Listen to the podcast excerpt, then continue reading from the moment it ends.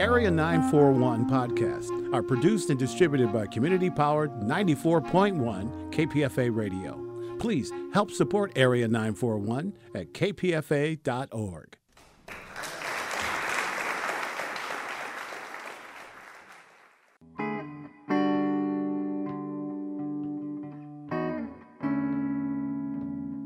This is the Area 941 Radio Wolinsky podcast. I'm Richard Wolinsky, and we're talking about books, about theater, about film, about television, and from time to time, even about KPFA, Pacifica Radio. My guest is Justine Bateman, whose book is titled Fame The Hijacking of Reality. Justine Bateman is an actor, director, writer. A short film, Five Minutes, began her career as being the character Mallory on the hit TV show Family Ties, and since then has done a lot of acting, including working at Berkeley Rep. 2007, worked on the Writers Guild strike campaign in Hollywood, has been a supporter of net neutrality.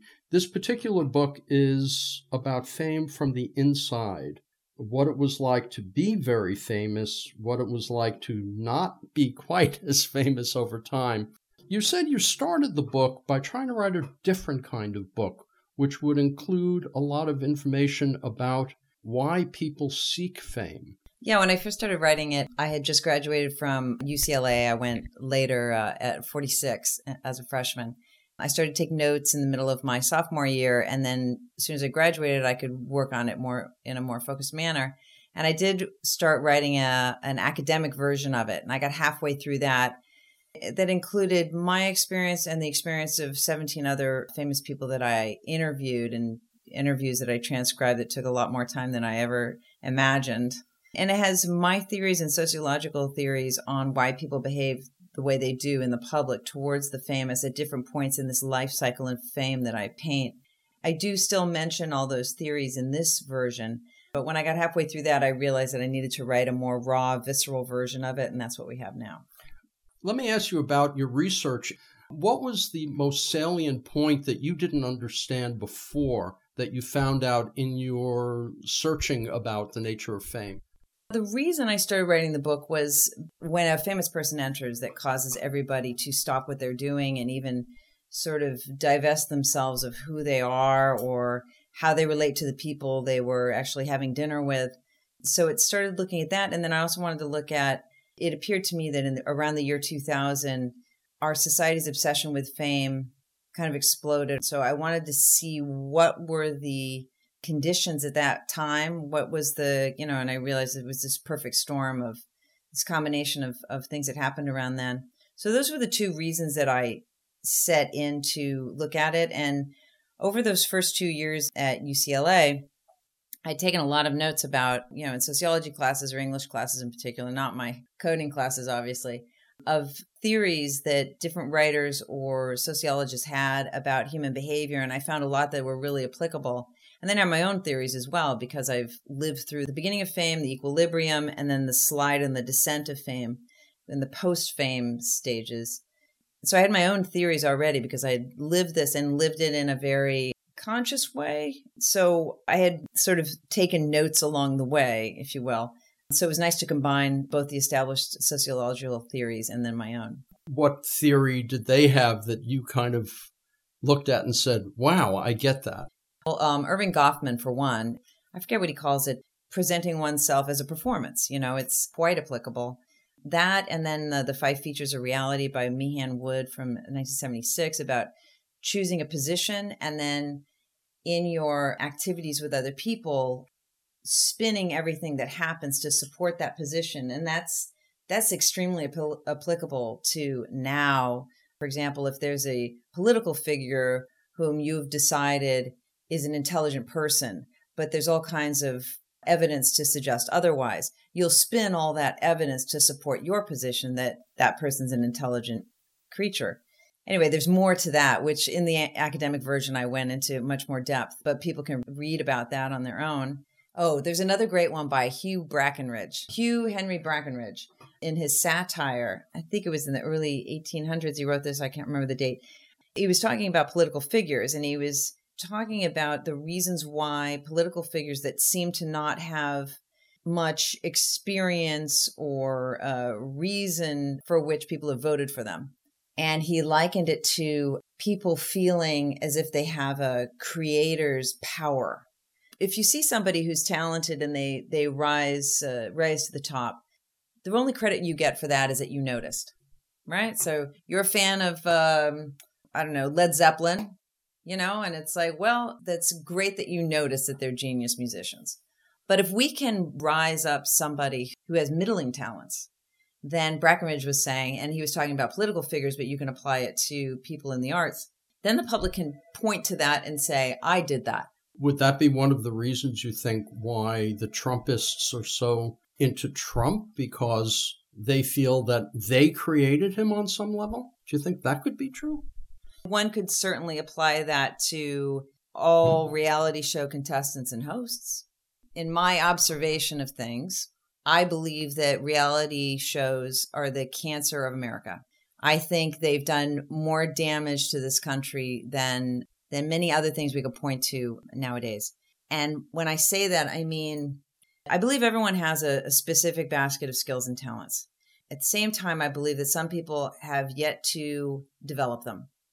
And I think when one goes on a reality show, we're not seeing a development of that individual skills and talents. We're seeing somebody who's just game to go on this show and sort of play. And what happens is the poor behavior, I mean, it, this is obvious, you know, the poor behavior is rewarded. So not only people are being rewarded for unrevealed skills and talents, but they're also being rewarded for bad behavior. So then you get a whole generation of people, or I don't even have to limit it to a generation. You get a whole society of people that feel that they should be paid for showing up, or maybe not showing up, and also paid for bad behavior. It's rewarded financially. It's right. rewarded with attention. It's rewarded financially. The American dream that we once had, I feel like is only held now by immigrants. You're going to come here, you're going to work hard, you're going to make a name for yourself, you're going to, you know, prove that you're worth being hired. You're going to come and you're going to make it. That was replaced a little while ago by the new American dream, which is I'm going to win, win the lottery or I'm going to get on a reality show and I'm going to basically be an ass and get rewarded for it or uh, be somebody that is apparently completely consumed with their appearance and I'll get a number of followers on Instagram that equal a third of the population of the United States, and I'll be paid handsomely for sending messages out about particular brands because they're paying me to. And unfortunately, our society, because we place celebrity and fame on such a high pedestal, that you've got large groups of children now, when asked, What do you want to be when you grow up? they just say famous. That's a problem. Because in order to become famous, is that's your only goal, you have to actually not examine your own basket of skills and talents. You might not even get any money out of it either. You'll yeah. just get fame. That's right. There's this assumption that if you're famous, then therefore you will have money, you will have love, you will have invitations to every party you ever wanted to go to, you will have sex, you will have everything you ever need, you and you will have no worries. And it really is almost akin to what a lot of people feel heaven is going to be like. And people believe that fame is heaven on earth. That's a problem because it's not as if they understand what they're even asking for. What I found in talking to people about fame, uh, aside from the celebrity culture, which is problematic, of course, the idea of wanting fame is something that transcends ideology. You'll find people who, on the one hand, talk about, you know, we want to save the world, and they want to be famous for saving the world too. I mean, it it crosses yeah. all lines. I do feel it's a healthy practice to do some of that anonymously, to just do it because you're doing it, not because you want to get some recognition for it. I mean, that's just one small example of it. But, you know, and the other thing, the thing about fame is like nobody controls fame. If people had any control over fame, we talked about earlier, I guess everybody'd be famous you know but you don't you don't have control over it you can try to control it. it becomes very obvious when people are trying to control it or trying to bring it upon themselves it can be a very desperate task justine bateman you were 16 when you got hired for family ties and you got it because you had an agent at the time yeah the way you get most acting jobs you audition and you know, if you're right for the part, you're it. Had you done acting before? Not really. Um, my brother had gotten into acting, and then about a year later, my mom said, "Why don't you give it a shot just to to see what would happen?" It never crossed my mind before to do any acting, and so I said, "Sure." And I went with his agent, and within four months, I had two commercials and the and the and the pilot, the first show for Family Ties. So yeah, I didn't have any sort of pre-lap to that at all. And so you got on, you began doing the show, and of course, you did a few shows before it even got on the air, right? Yeah. So at that point, you were still Justine Bateman walking around the street. But the first show airs. Was the first show, second show? Do you remember when you began getting those first looks? Um, I don't recall that. It was uh, it was somewhat, you know, slow when you're first starting and people are getting to know the show. But I wasn't really paying attention to that, like you just noticed, probably. You know, you would go to these events though, and and the photographers would know, or people that you know worked at the network knew, and so uh, behavior towards you would start shifting at that point.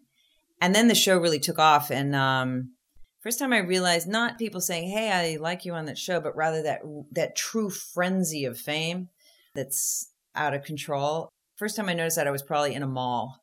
And the thing is like if you go to the mall by yourself and or you stop moving, you're going to have a problem. Uh, you know, if, if anyone's ever been in a situation where they've got where they witness to a mob mentality, it feels like that. And it feels like you are not going to get any help because even if you're in that situation and you're to find a security guard and, and, and say, Hey, I feel like this is getting out of control. Can you help me? He would probably do the same thing the other people are doing, which is, Oh, you're that girl. Right. And you are on your own. You're on your own. You're on your own. And if you feel like things are getting out of hand, and if you say, I have to go, please move, please get out of my way, then offense is taken.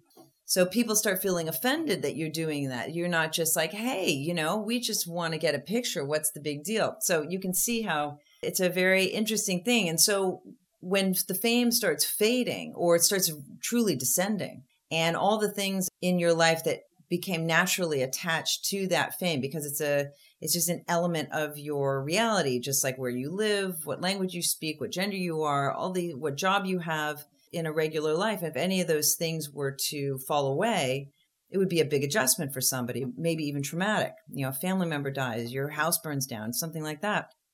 So, for a really small subset of people, fame is one of those elements in that reality. And when it starts falling away, all those things that naturally attached itself to it, like your self worth, your self importance, and all that, you have to start unhooking those.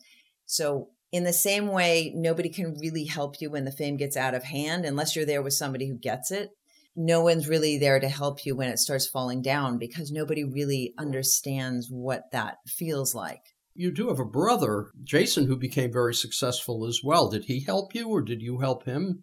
Well, Jason and I have had, you know, obviously very different trajectories as far as the fame goes. He had more of a slow burn and he's at the sort of equilibrium moment that I talk about in the life cycle. For me, I'm at the I'm at the without, which is the end of the life cycle it's not a matter of did somebody help you or not but for me i just personally had to do a lot of writing and anytime something pushed my buttons i really had to write and get to the root fear of it which is you know helpful for anything for anybody who has any buttons pushed. For me i want to get to a point where i don't have any buttons anymore. You know i don't want other people's behavior to change. I want my reaction to it to change at KPFA. Okay, so I'm on the radio there, and I walked into the phone room one day. This was after a fund drive, and someone said to me, You were rude to someone. And I was like, What? I wasn't rude to anybody. And it turned out, of course, it was someone who listened to my show who said hello to me, and I might not have even responded, but suddenly they took that personally. For someone on your level at the height of fame, to deal with that almost on a daily basis must have been excruciating. It's it's tricky. I mean, you know, when you're very famous, you develop some ways to deal with that. You're you're like hyper aware all the time that that sort of situation can occur. And then on the backside of fame, in the in the post fame moment of the cycle, there's a lot of sort of pity or anger that assumption that you somehow squandered your fame when in fact you're not in control of it at all. It's going to come and go on its own as I was able to unhook all of those elements that I mentioned earlier, and I was able to remove these buttons that, you know, I felt like people were able to push, I experienced from then on a great deal of freedom from any of the people pleasing. If somebody now thinks I'm rude, I really don't give a I know in myself that I'm not trying to be rude.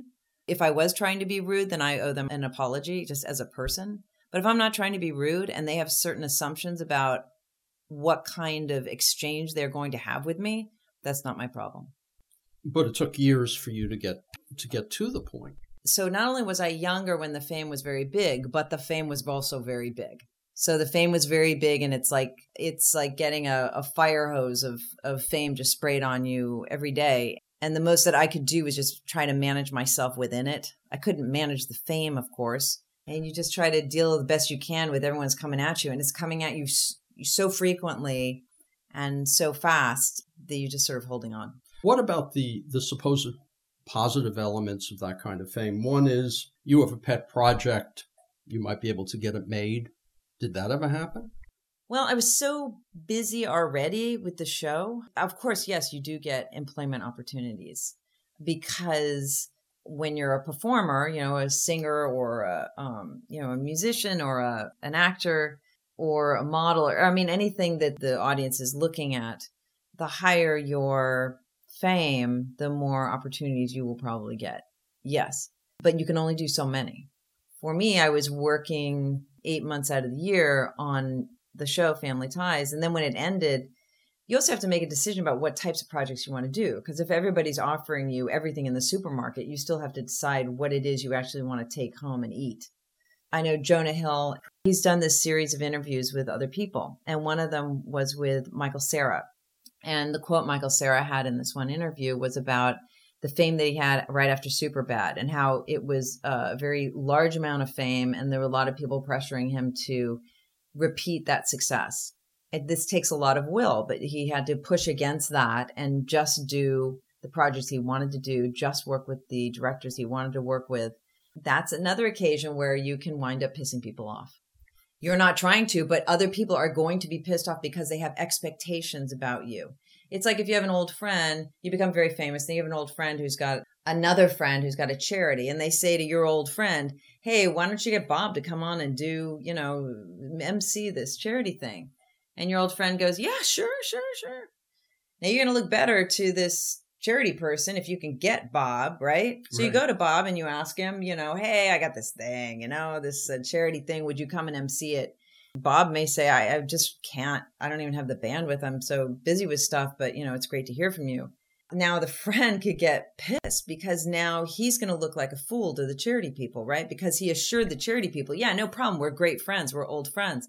So you get a lot of that too. And if you have a good spine, if you're younger, it's hard to have that. But as you get older, you can more so manage it properly. At what point did you begin getting people, you know, gatekeepers?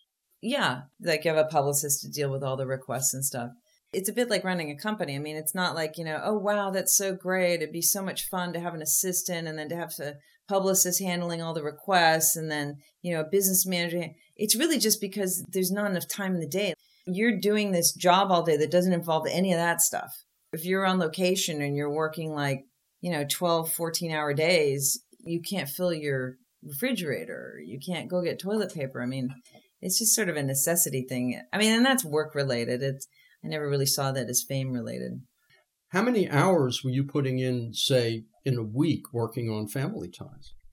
I don't know. It's hard to remember. I, I just know that, you know, doing that whole show really exposed me to a great deal of fame and gave me a really good authoritative foundation on which to, to write the book. You did a couple other shows too. I mean, afterward.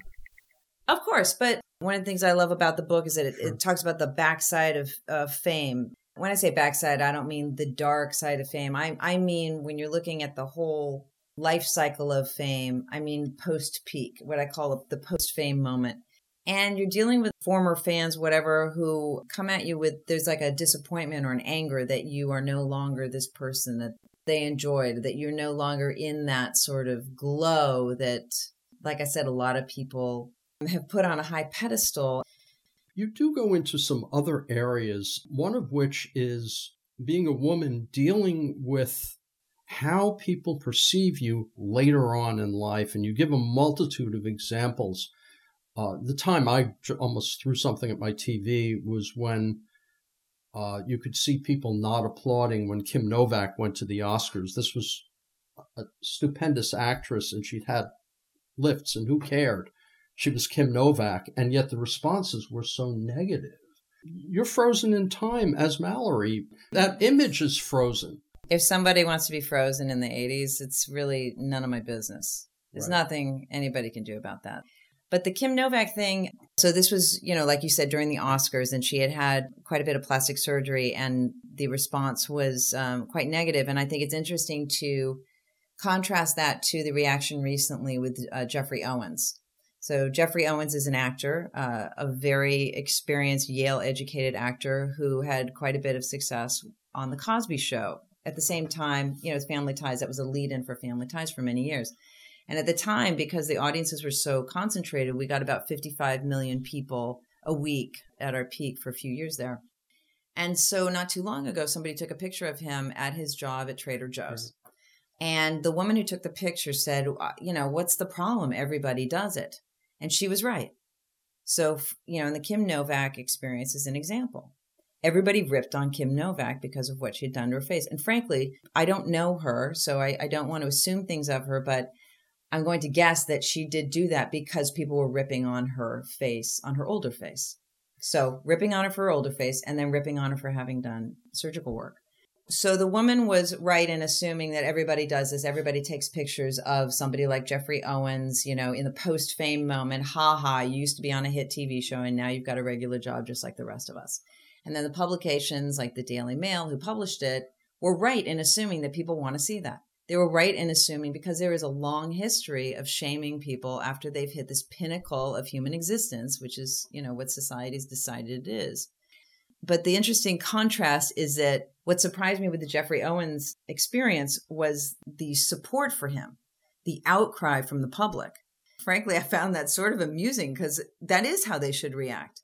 But it is not generally society's position to be outraged by that, just like it was not society's position to be outraged at the reaction to Kim Novak, and they should have been. My second book is called Face, and it's about women's faces aging in the public eye and why that makes the public so angry. So I look forward to exploring that more there.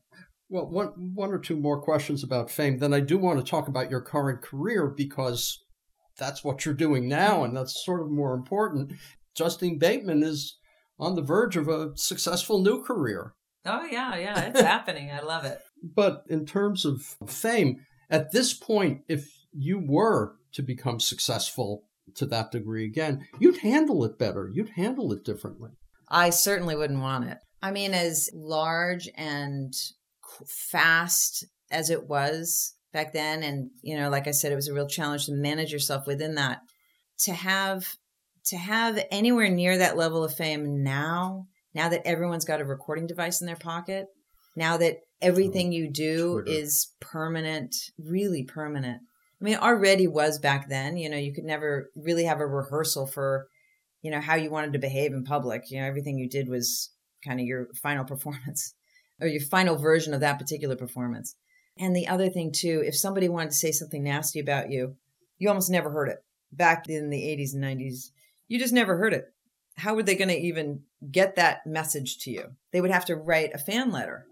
And, you know, to take the time to actually compose a fan letter and then saying something nasty. And also, it was a time, I know it sounds like I'm saying it was 100 years ago, but you know 80s and 90s we weren't so nasty to each other as we are accustomed to being now i mean particularly when you look at the fact that the in my opinion the presidential seat is empty and will be empty for another couple of years so we don't have any leadership as far as that and you know the tone of your behavior should come from within yourself but for a lot of people they would like to have it modeled for them. And unfortunately, that's not happening right now. So we have that on top of the, you know, there's a lot of great, great things about the internet that I love and about social media that I love. But it also does give people the ability to be quite nasty with no ramifications. And, you know, and I think a lot of that is about what I call um, intimacy through injury. I think a lot of people are really lonely and the fastest way to get intimacy with someone else is to hurt them. And I think that's what's behind a lot of the nasty comments online. So to spin this back around to what I was saying, to be famous right now, to be young and famous right now, to be exposed to the very, very sort of vile and poisonous comments that you can see online. For me, maybe people may have been thinking that, or maybe even wanted to tell me that, but I never heard it. I was never around them to even hear it. You know, somebody in Milwaukee or Florida, or I don't know, when was I going to come across them? And if I did come across them, would they really look me in the face and say anything like that to me? So I really feel for, you know, anyone in their teens and early 20s. You can't yet have a full understanding of who you are yet, but while you're forming it, you have these kinds of, you know, really toxic, violent, emotionally violent comments coming at you. That's a that's a it's a difficult thing to manage. We don't have that much time, and I did want to ask you about the Me Too movement. What was it like for you, especially given the role of Mallory back then, to deal with what we've now learned was going on in Hollywood? Well, I have to correct you. I didn't happen to have the experience that many women have had. I've never had any kind of Me Too experience in the entertainment business. I worked with a lot of really noble men with a lot of integrity and, you know, they're out there and that that was just my experience. The only time any guy ever made a comment to me, you know, in a work situation, I turned to him and just said, "You can never say anything like that to me again." And he said, "Oh, yeah, sorry." And it was just a part of sort of joking around, which is something I'm very accustomed to doing on sets that I frankly I enjoy doing on sets, kind of joking around. But there was something about his comment that went too far. And then I told him, you can't ever say that to me again. And he was, you know, extremely apologetic. And to me, I, it was dealt with, it was dealt with. I don't say that to lessen the impact at all of other women's experiences. I'm just saying that was my personal experience. And all of my quote, Me Too moments have all happened outside of the entertainment business. Justine Bateman, let's talk about your current career because it's really fascinating. So you were doing a lot of acting, particularly on television, and you did three plays. You were in The Crucible. Uh, you did a play called Lulu for Berkeley Rep way back when. What prompted you to move into the direction of writing and particularly directing? Well, directing I had wanted to do since I was 19, but the timing was never right. And for me, doing anything creative, if I don't wait for the timing, I'm just going to make a pile of junk. So I just had to wait on that. The writing, uh, I've always written short stories, poems, things like that ever since I was small.